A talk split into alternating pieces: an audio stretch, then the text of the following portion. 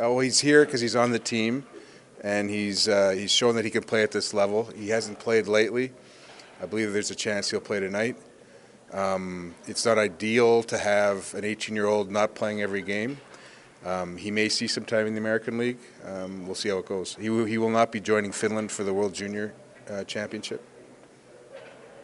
What have you seen in his development from the start of the year to now? Has it been, I mean, obviously in the early going it was a steady uphill, but has it leveled off a little bit?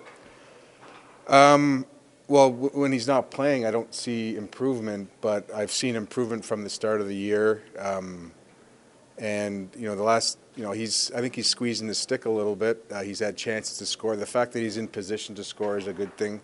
Um, but you know, when when an 18-year-old doesn't play all the time, or he's playing limited minutes, and this is a this is an age-old dilemma. I mean, you've you've uh, you have to balance the development at playing eight minutes versus 15 minutes or 20 minutes somewhere else.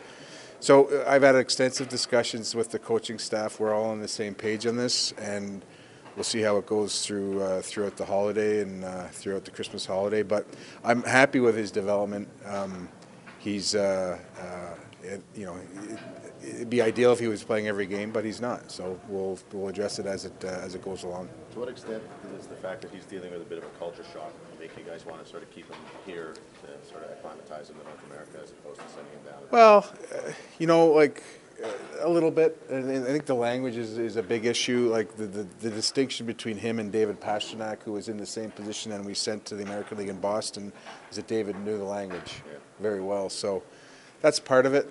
Um, he, I mean, he's a big, strong kid. He like every time he's played, he's he's made three or four plays, and the fact that he's in position to make three or four plays is is a is a huge step.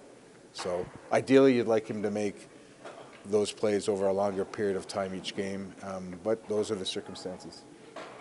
How are you guys helping him? Is he taking English lessons? Taking English, yep, yeah.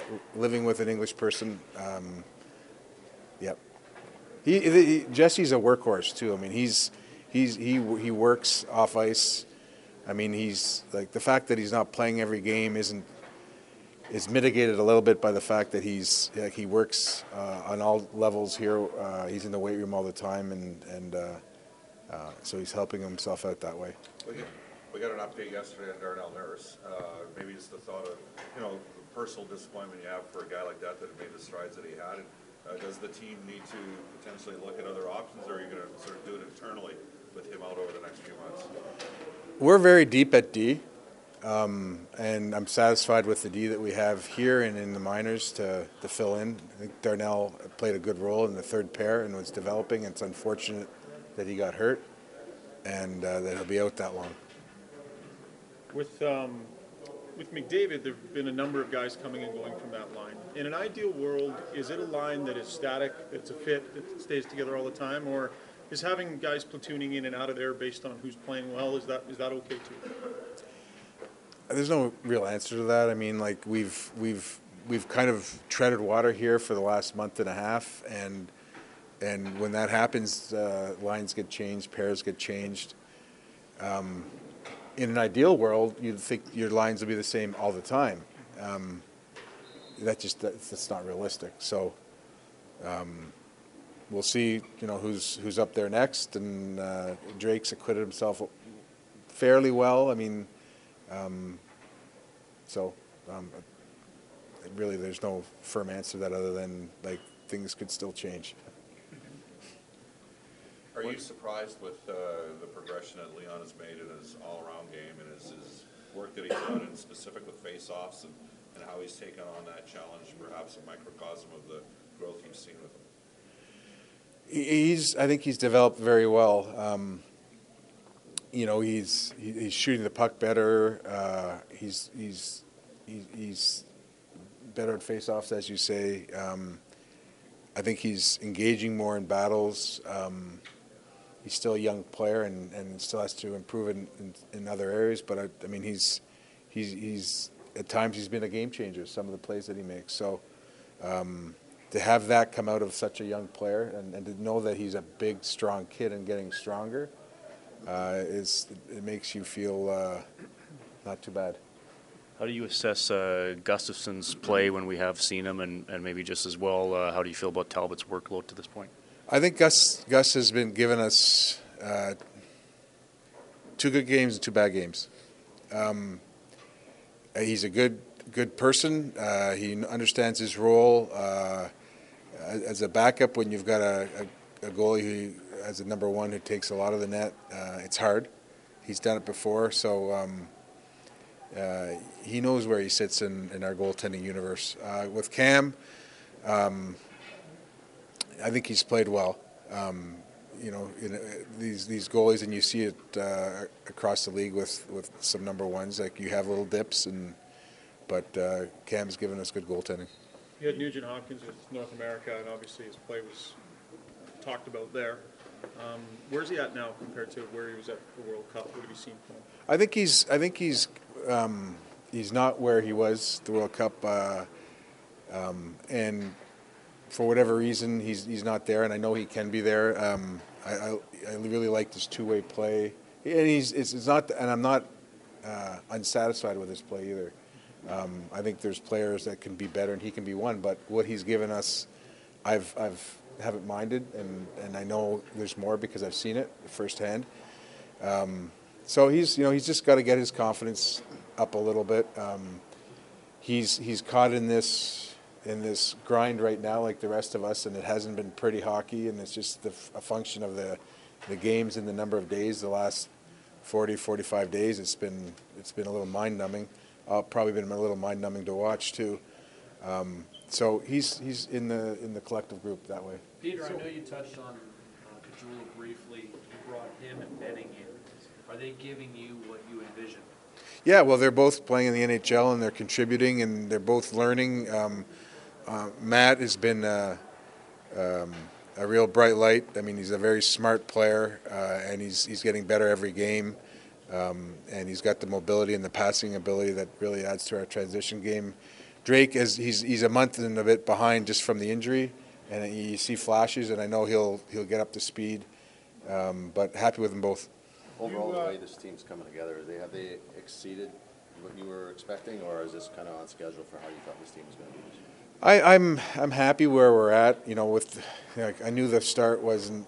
Uh, we had a you know good schedule to start. And Now we're having we've had a tough schedule, so maybe we've settled to where we should be.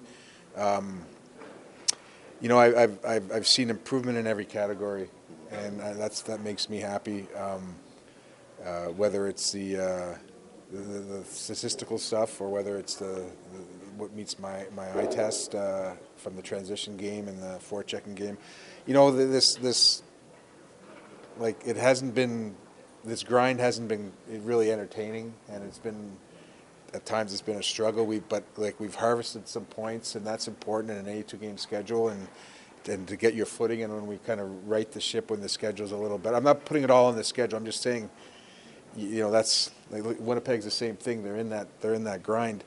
So um, it, it's I, I find that we're enduring it better than average, and that to me that you know this is a marathon, and so at this point that's okay. So at what point then, the other night Paul Maurice came out and said, my team didn't play as well as they could play because of the schedule. Todd Collins said the same thing, you're saying the same thing.